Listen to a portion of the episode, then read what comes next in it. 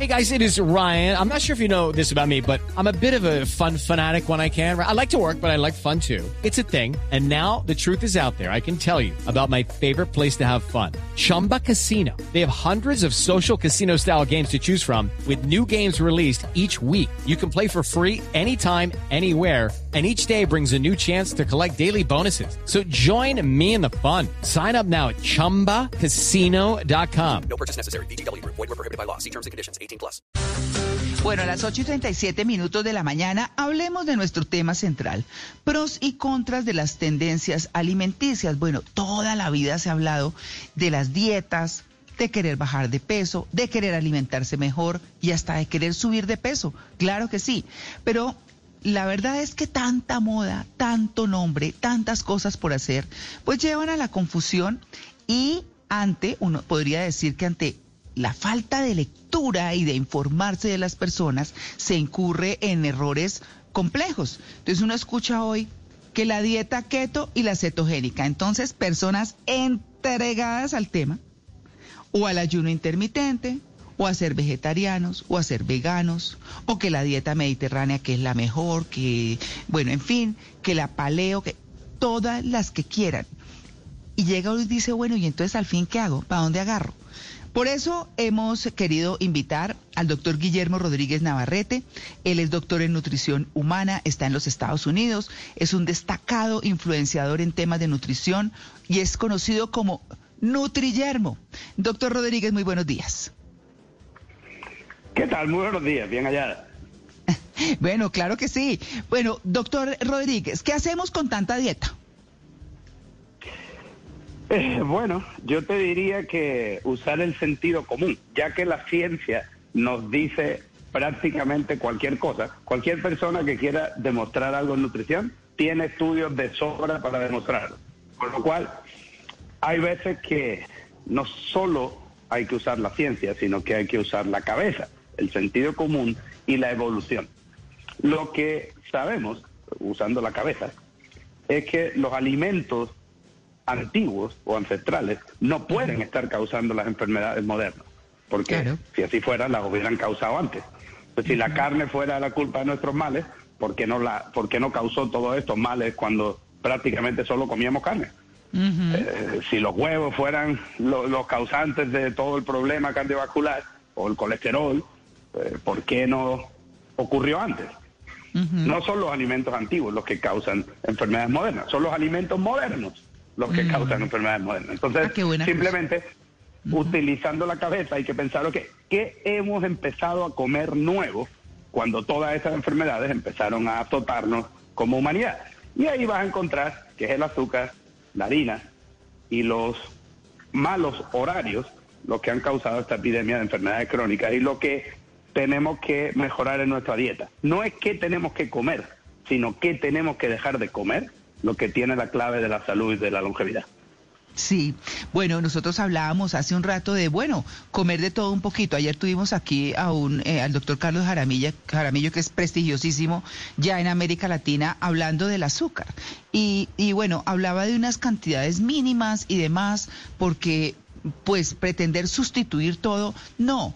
¿Usted qué dice? A ver, ¿qué debe tener en cuenta una persona para, uno, identificar su organismo? Porque me imagino, y uno ha visto que las dietas no funcionan igual en unos cuerpos y en otros, o en unas personas y en otras. Una digamos, o se mejora en su salud, o se adelgaza mucho más rápido, pero otras, por el contrario, empeoran haciendo dietas. ¿Qué hacer ahí? Bueno, primero hacerle caso al doctor Jaramillo, que es un gran amigo de una persona muy sensata y muy sabia. Sí.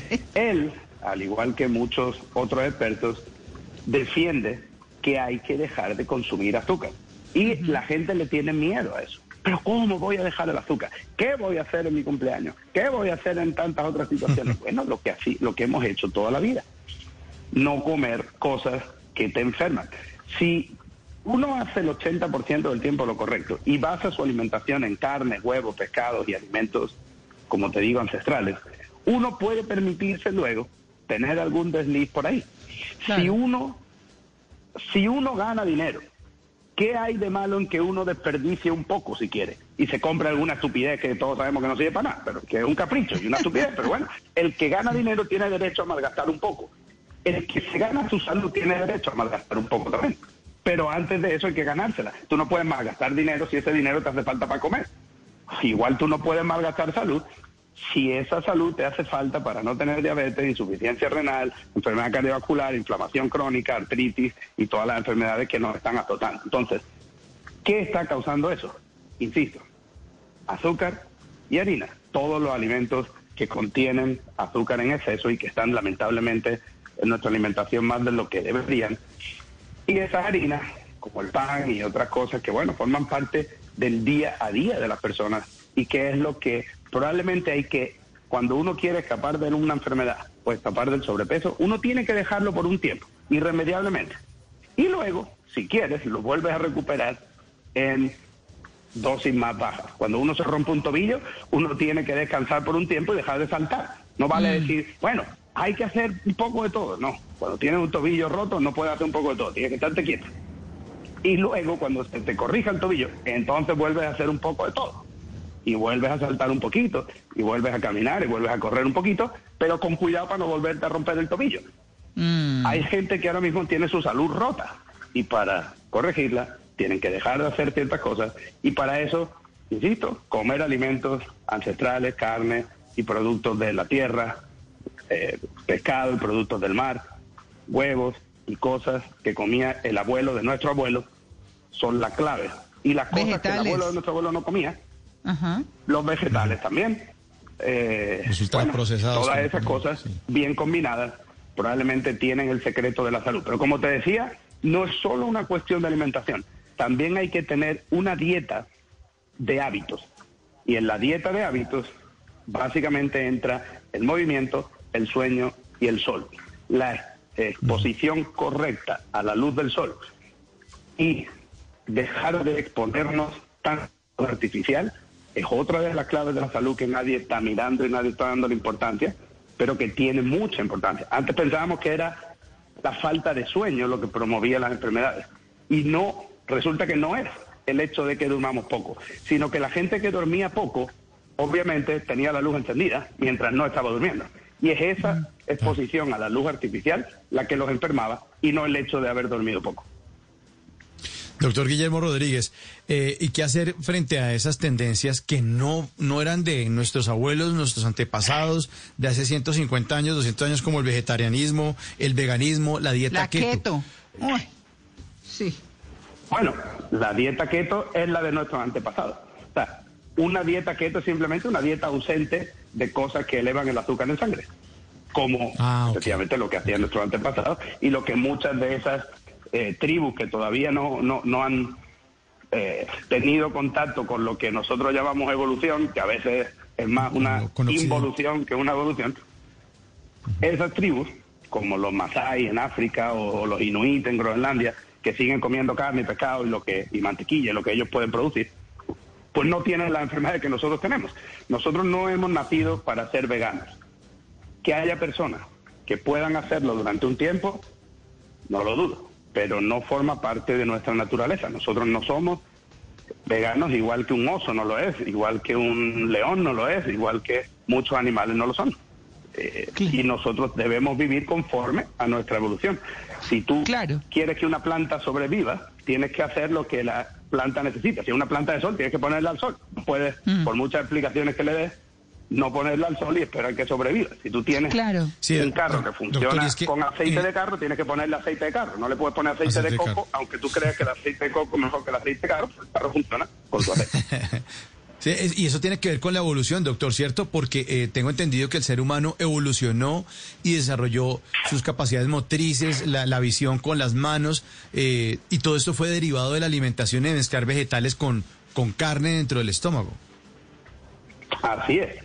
Insisto, la carne ha sido siempre... La carne es el único alimento con el que un ser humano puede sobrevivir. Si tú solo pudieras elegir un alimento y comer solo ese alimento, con todos morirías en el tiempo, menos con la carne. Es el único alimento que en exclusiva es capaz de hacer sobrevivir a un ser humano. Y es el único alimento al que tú no puedes encontrar un solo ser humano alérgico sobre la faz de la tierra. El resto de alimentos, tú me dices el alimento y yo te encuentro un alérgico. A la carne no. Uh-huh. Okay. Interesante, claro. Doctor, pero ¿qué hacemos para que la gente identifique? Porque lo comentábamos en un comienzo, a todo el mundo no le cae bien todo. Entonces, ¿cómo descubrir cuál es la forma de alimentación? Yo diría que pues la dieta realmente no es estrictamente para adelgazar, pero ¿cuál es la forma de alimentación que le conviene a cada quien? ¿Cómo lo descubre cada quien? Pues yo lo tengo muy claro. Tú simplemente tienes que hacer dos cosas. Se nos cayó el doctor.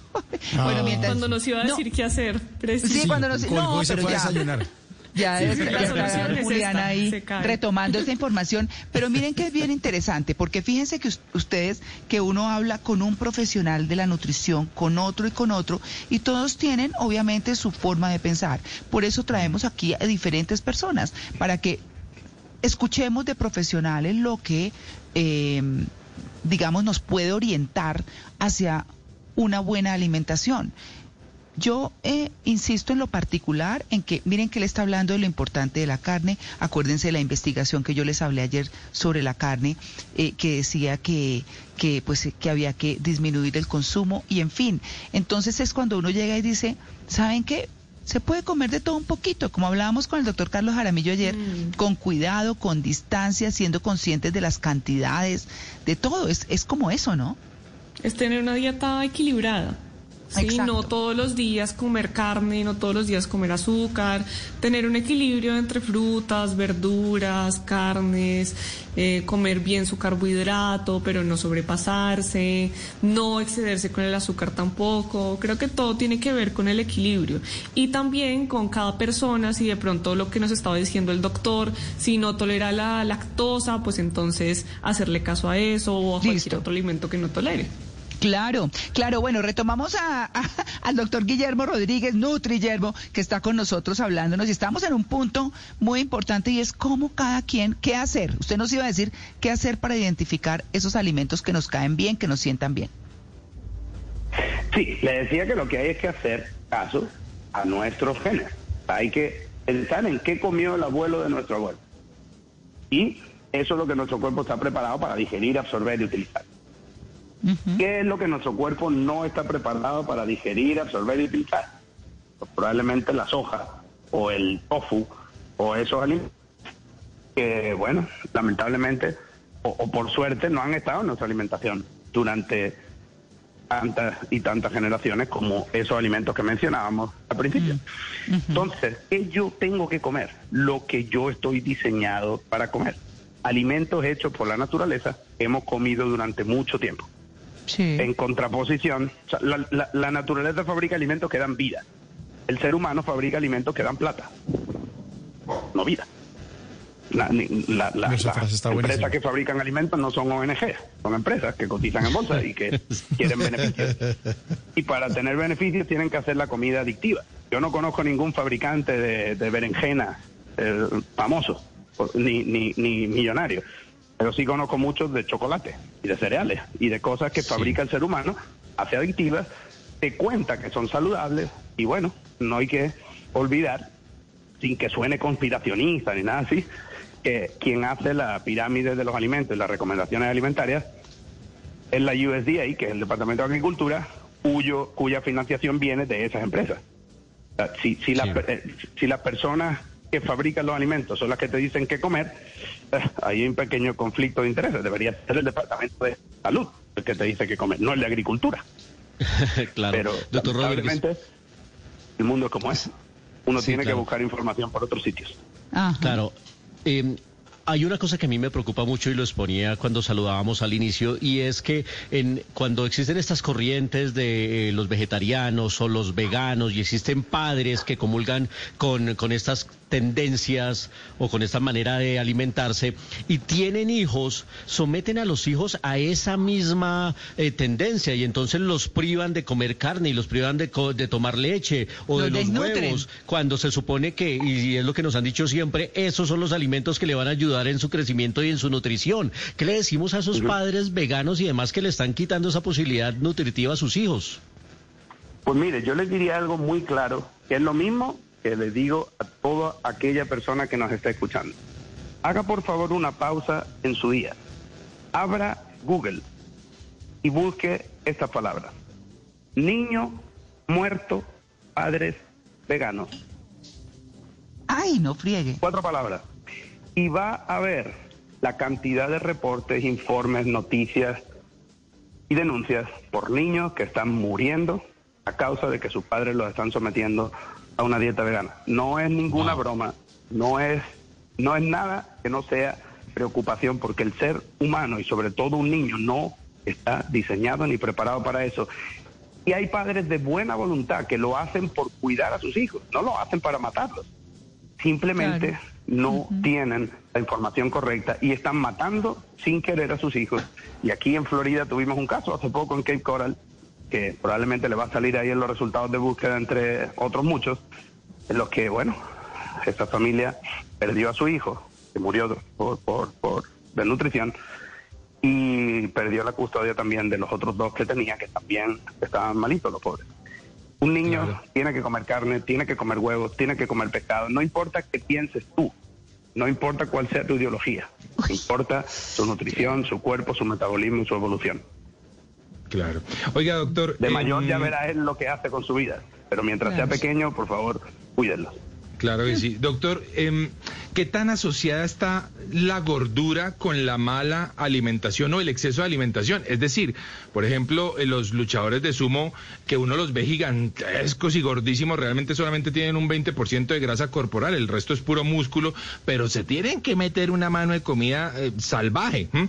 O en algunas tribus, por ejemplo, en algunos lugares en el mundo, mientras uno más barriga tiene, más prominente, pues mejor el estatus, una cosa u otra. Es decir, no necesariamente está asociada la gordura a una mala alimentación. ¿Y qué tanto tiene que ver esto socialmente? ¿Qué tan mal se ve que uno esté gordo? No sé cómo se puede interpretar eso. Bueno, en la naturaleza no hay lugar a dudas que los animales más gordos son los que menos viven. No los que son por naturaleza gordos o grandes, como un elefante, que podría ser equiparable al luchador de sumo, sino sí. Los animales que no deberían estar gordos, pero lo están. Lo que pasa es que es muy difícil encontrarlos, porque los animales comen por instinto y ese instinto no los engaña. Y cuando un animal engorda, como un oso, es para pasar el invierno. Poder tirar de esa grasa mientras no come. Nosotros estuvimos diseñados durante un tiempo para lo mismo. Por eso las frutas más dulces siempre maduran justo antes del invierno. Nosotros siempre hemos comido frutas y otras cosas para prepararnos para el invierno. Pero ahora nos preparamos comiendo dulce, etcétera, para un invierno que nunca llega, porque ya no pasamos frío como antes, porque todos tenemos en casa un modo de estar calentito. Lo que te quiero decir con eso es que la alimentación es importante y tiene mucho que ver con la gordura o con la obesidad, no por exceso de comida, sino por el exceso de carbohidratos, porque es el exceso de carbohidratos el que te hace comer más. Y tú vas a tu alimentación, como te decía, carne, huevo y pescado, tu hambre desaparece y no puede comer más de lo que necesita, porque el cuerpo nos deja, porque tenemos mecanismos que nos dicen para en el momento correcto. Tú puedes comerte una pizza completa tú solo, pero no puedes comerte un filete de carne del tamaño de la pizza, aunque quieras. No puedes, tu cuerpo no te deja, porque tenemos mecanismos que nos hacen parar, desarrollados durante miles de años para la carne, pero no tenemos mecanismos para la bendita pizza. Por eso hay cadenas por todos lados de pizza, y no hay cadenas que te pongan un pedazo de carne del mismo tamaño por el mismo precio. Doctor, claro. Siguiendo esa línea, ¿cómo saber si una persona está malnutrida o desnutrida, más allá de lo físico que podemos ver? Por ejemplo, ¿una persona que tiene obesidad puede estar desnutrida? Sin duda, cuando le están faltando nutrientes esenciales. Y de hecho es muy común ver que tienes exceso de grasa por exceso de carbohidratos. Los carbohidratos no son un nutriente esencial, no es un nutriente que tu cuerpo no pueda fabricar.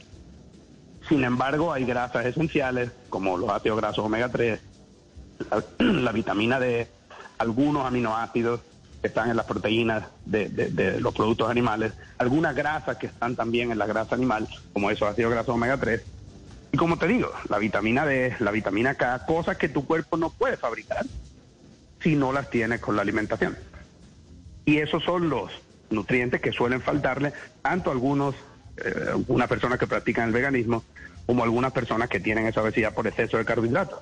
Pues consumen tantos carbohidratos que dejan de consumir esos alimentos que les proveen esos nutrientes. Cuando tú haces un examen de micronutrientes, pues tú ves todas las vitaminas, todos los minerales, todos los antioxidantes y todos los compuestos bioactivos importantes en el cuerpo, y ahí puedes identificar qué es lo que está faltando. Pero generalmente no hacen falta informes muy caros ni análisis muy caros. En mi clínica los hacemos, pero no se los hacemos a todo el mundo, se los hacemos a quien puede pagarlo. Si alguien no puede o no quiere hacerlos, no pasa nada. Tú haciendo y revirtiendo la alimentación, sabes que todas esas cosas van a volver a su sitio, todas las vitaminas se van a volver a llenar y todos los minerales lo van a hacer. Claro. La única razón para hacer un examen antes y un examen después es a veces para ponerse uno la medalla y decir, mira qué mal estabas antes y mira qué bien estás ahora, qué bueno soy. No, a veces no hace falta ponerte medallas, lo que hace falta es corregirle el problema a la persona y que viva feliz. Eso toma un poco de tiempo, pero es el esfuerzo más grande que una persona puede hacer. Les aseguro que si ustedes escogen al azar cualquiera de nuestros pacientes, va a decir que tenía una vida antes y una vida después, aparte del peso. Lo que cambia es la vida de una persona, que cambia su alimentación, es todo.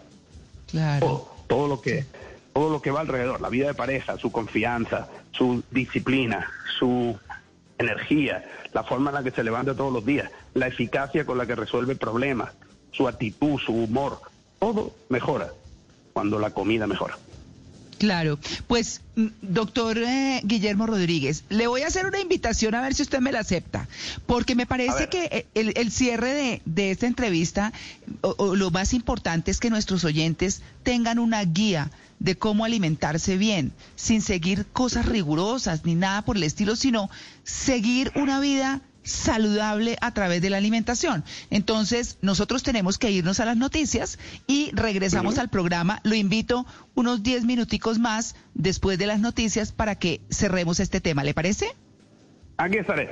Bueno, vale, doctor, muchas gracias. Ya regresamos, estamos en Blue Jeans. Bien, a las 9:14 de la mañana vamos a concluir nuestro tema central, que quedó un poco en punta en el segmento anterior del programa, y es con el doctor Guillermo Rodríguez Navarrete, que nos responde desde los Estados Unidos, conocido como Nutriyermo, hablando hoy de las dietas, de qué hacer. Yo tengo que confesar, doctor Rodríguez, que me puse a leer lo que usted nos sugirió sobre los niños que alimentan veganos cuando son bebés o cuando son tan chiquitos y todas las muertes que hay alrededor, y me impresionó muchísimo.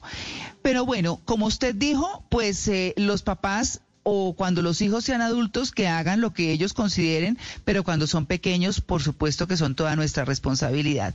¿Qué hacemos? ¿Cómo debemos alimentarnos? Sería la gran pregunta. Pues mira, si quieres yo te digo cómo sería un día de una buena alimentación en un ser humano promedio. Perfecto. ¿Quieres que hagamos eso? Sí, claro, hagámoslo, está bien. Por favor. Okay. Sí. Yo creo que es la mejor forma en la que las personas van a entender qué tienen que hacer. Más que hablarles de ciencia y de otra cosa, vamos a hacerle un ejemplo de lo que sería un día felizmente saludable para tu cuerpo y para tu vida. Ese día empieza por despertarte justo antes de que amanezca o cuando está amaneciendo. Lo primero que tienes que darle a tu cuerpo es el contacto de tus ojos con la radiación correcta o con el espectro correcto de luz. Igual que tú puedes mirar la hora y saber qué hora es en tu teléfono, en tu reloj o donde sea. Tu cuerpo no tiene reloj que no sea el sol. Tú tienes que exponer tus ojos al sol para que tu cuerpo sepa qué hora es y qué hormonas tiene que fabricar en cada momento del día. Entonces, primera cosa que tienes que hacer es ver amanecer. Bueno, no es tanto castigo. Que todos los problemas que tenga uno en la vida sea que le manden ver amanecer. Sí. Después de ver ese amanecer, en unos 30 minutos, una hora máximo, tienes que desayunar. Idealmente a las 7 de la mañana, en la mayoría de países. Sí. Ese desayuno puede ser, por ejemplo, huevos, bacon y aguacate. Probablemente uno de los desayunos más completos que existen. Tienes el huevo, que tiene una combinación perfecta de grasas y proteínas de alto valor biológico. Tienes el bacon, que también tiene una composición grasa muy parecida a la de la leche materna y también tiene en su proteína glicina, que es un aminoácido esencial que no está en muchos sitios de la naturaleza y que, por cierto, es fundamental ahora para prevenir complicaciones graves con coronavirus y para prevenir reacciones adversas a la vacuna contra el COVID-19. Esa glicina es importante y está sobre todo en el cerdo. Entonces, ya tenemos huevos, bacon y aguacate, que como todos sabemos también tienen grasas muy saludables, y completa ese desayuno rico en proteínas y grasas, que además no va a elevar tu azúcar en sangre, con lo cual el resto del día no vas a tener tanta hambre y vas a estar perfectamente preparado a nivel de energía para comerte la mañana.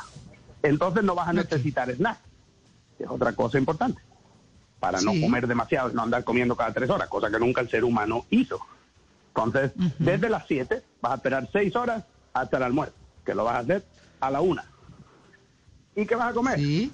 Carne o pescado con vegetales. Es simple, sencillo, puedes cambiar el tipo de pescado, puedes cambiar el tipo de carne y puedes cambiar los vegetales. Doctor, antes de que siga, qué pena que me atraviese, pero quiero regresarme un instante al desayuno. ¿No lo acompañamos con ninguna bebida, con un café, con leche, con un jugo o algo? Tienes razón, olvidé por completo eso. El jugo yo no lo pondría. Estoy claro en que ha sido lo que hemos hecho durante los últimos 50 años, pero bueno, también échale un ojo a lo que ha pasado en cuanto a la salud durante los últimos 50 años. Sí. En vez del jugo podemos tomar un té, un café o alguna de esas cosas que no elevan el azúcar en sangre. Obviamente no le vamos a echar azúcar al té o al café. Pero té, café, cualquiera otra infusión, manzanilla o cualquiera de esas que podemos tomar ahí es perfecto para el desayuno. Sí, no con leche. Si quiere echarle leche no hay ningún problema. Ok, bueno. Entonces, saltamos al almuerzo. Carne o pescado con vegetales. Y una indicación muy, muy clara. Nada de poner un pedacito de pescado y todo el plato lleno de vegetales. La cantidad de vegetales tiene que ser igual en volumen que a la cantidad de proteína. O sea, si quieres llenar la mitad de una cosa y la otra mitad de otra, trata de que sea la misma cantidad en volumen, o la misma cantidad visualmente, de carne o pescado que de vegetales. Porque tan importante es, o más, esa cantidad de carne o pescado. Así que no lo pongan un poquito y luego llenen el plato de otra cosa. Y en la cena, que debería ser a las 7 también, para completar 7 de la mañana desayuno, 1 de la tarde almuerzo y 7 de la tarde cena. En la cena deberíamos hacer prácticamente lo mismo que en el almuerzo, pero en menor cantidad. No hay que olvidar que la cena es una comida inútil, que también hemos empezado a hacer hace muy poco, en este siglo. El siglo pasado la gente no cenaba, cuando se hacía de noche la gente se acostaba, no se ponía a inventar, pues no tenían luz en casa, no tenían nevera, no tenían Netflix, ni tenían cosas que hacer por la noche, era entretenerse, ni TikTok, ni hacían bailes raros, nada, la gente se hacía de noche, encendía una vela justo para irse a la cama, trataba de leer un libro, no leía muchas páginas para que no se le gastara la vela. Y veía amanecer. Bravo. Claro, pues si te acuestas a las 8 de la tarde, pues ni modo que vas a ver amanecer, porque tampoco puedes dormir tanto. El problema es que ahora le hemos ganado espacio a la noche y el exponernos a esa luz artificial que nosotros encendemos de noche nos da hambre, porque le hace pensar a nuestro cuerpo que es de día. Entonces, ahora comemos de noche y un ser humano nunca tendría hambre de noche si no fuera por la luz artificial. Yo los invito a irse al campo, no exponerse a ninguna luz artificial, y les aseguro, primero, que se van a quedar dormidos en cuanto anochezca, sin remedio. Y segundo, no van a tener nunca hambre a esa hora. Pero bueno, doctor, como la gente sí la va a tener, pueden cenar a las 7 si quieren, si es poquito, pero yo les recomiendo que si pueden, la mayor parte de días, no cenen, y créanme que su salud va a ser de oro en cuanto agarren esos hábitos. Duermen muy bien. Yo quiero preguntarle algo que yo hago muchísimo y que me encanta, que es tomar agua, que a la gente le cuesta tanto trabajo, pero yo estoy tomando agua con determinada frecuencia. ¿En qué momentos consumimos agua? En el momento en el que usted tenga sed. Ok. El cuerpo tiene mecanismos para decirte cuándo comer. La mayoría de personas, cuando no estás en esa adicción a la comida, es muy fiable. Y muchas personas dicen, no puedes esperar a tener sed porque entonces es porque ya, esa es una señal de que ya estás deshidratado. Eso es como decir que no esperes a comer cuando tengas hambre, porque en ese momento ya vas a estar desnutrido. No, pues simplemente el cuerpo te avisa que cuando necesitas comida y comes. En la comida hay agua también, y hay cuerpos que se acostumbran a funcionar sin demasiada agua. Cuando uno hace dieta, ahí sí tienes que añadir un poco de agua extra, y yo les recomiendo un pequeño detalle, y te lo recomiendo a ti también. Ajá. Cuando uno hace una dieta baja en carbohidratos, que es la que yo les recomiendo a cualquier persona sobre la paz de esta tierra, uh-huh, póngale, cuando haces el cambio a una dieta, de una dieta normal a una dieta baja en carbohidratos, póngale un poquito de sal a esa agua. Ah, ¿sí? Eso te va a servir de mucho. Todas esas personas que al quitar o reducir los carbohidratos tienen dolores de cabeza y algún otro malestar propio del síndrome de abstinencia de cualquier sustancia adictiva, al echarle un poquito de sal al agua, esos dolores de cabeza desaparecen y esos síntomas también desaparecen. Es muy sano y no hace falta tenerle miedo a la sal como, bueno, lamentablemente durante una década le tuvimos. Ahora ya sabemos que la sal no solo no es perjudicial, sino que es perjudicial no consumirla. Uh-huh. No, pero está buenísimo. O sea que el agua no es que tómese los 8 vasos porque toca, sino si el cuerpo tiene sed y ponerle un poquito de sal. ¿Es eso? Y al ponerle sal no vas a necesitar 8 vasos. Con el segundo, tu cuerpo te va a decir gracias. Ah, vea pues. Bueno, ahí está. Esas son las recomendaciones. Pues, doctor Guillermo Rodríguez Navarrete, muchas gracias por su atención con En Blue Jeans de Blue Radio. Y bueno, lo seguiremos molestando. Muchas gracias. Un placer, como siempre. No es molestia. Y gracias por dejar un espacio siempre para la nutrición y la salud en su programa. Claro que sí. 8:23. Antes del sonido envolvente estaba el cine mudo. Antes de la grabación digital estuvo el celuloide. Antes de los multiplex estaban los grandes teatros. En Blue Jeans, un vistazo al pasado del cine en 35 milímetros.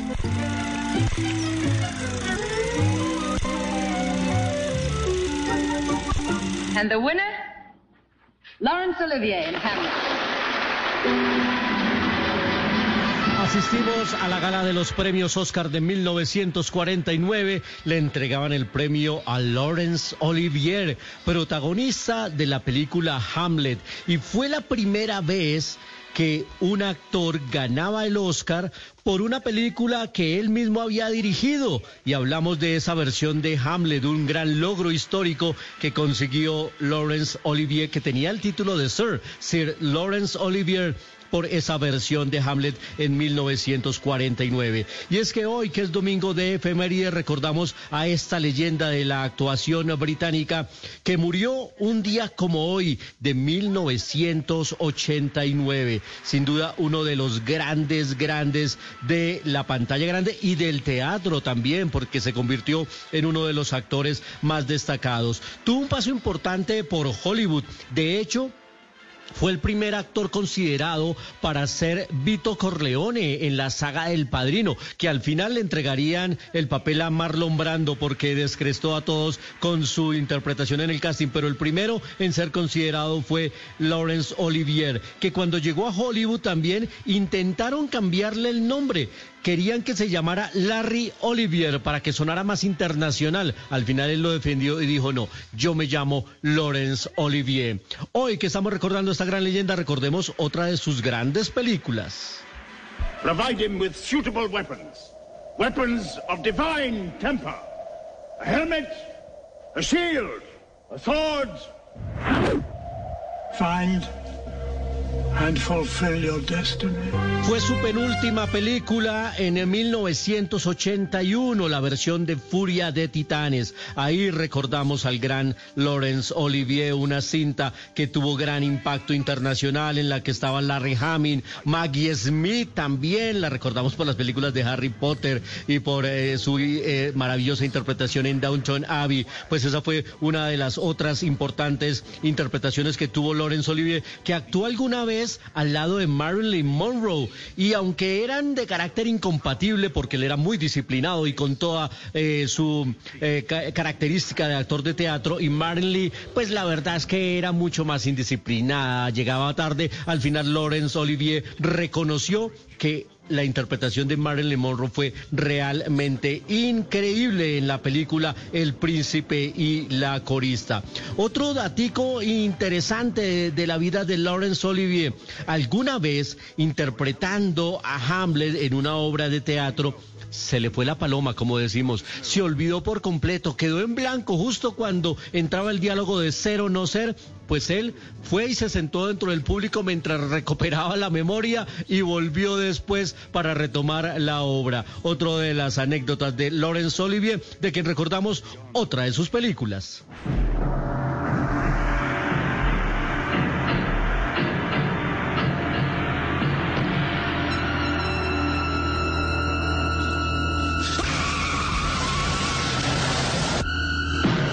De 1976, Marathon Man, una película que estaba interpretada, entre otras, por el gran Dustin Hoffman. Otra de las cintas emblemáticas en la que estaba Laurence Olivier, estaba Ross Snyder, estaba William Devane, una cinta dirigida por John Schlesinger. Hoy recordando a una de las grandes, grandes leyendas del cine y del teatro, el señor Laurence Olivier murió un día como hoy de 1989 en el recuerdo cinematográfico aquí en Blue Jeans, el programa más feliz de Blue.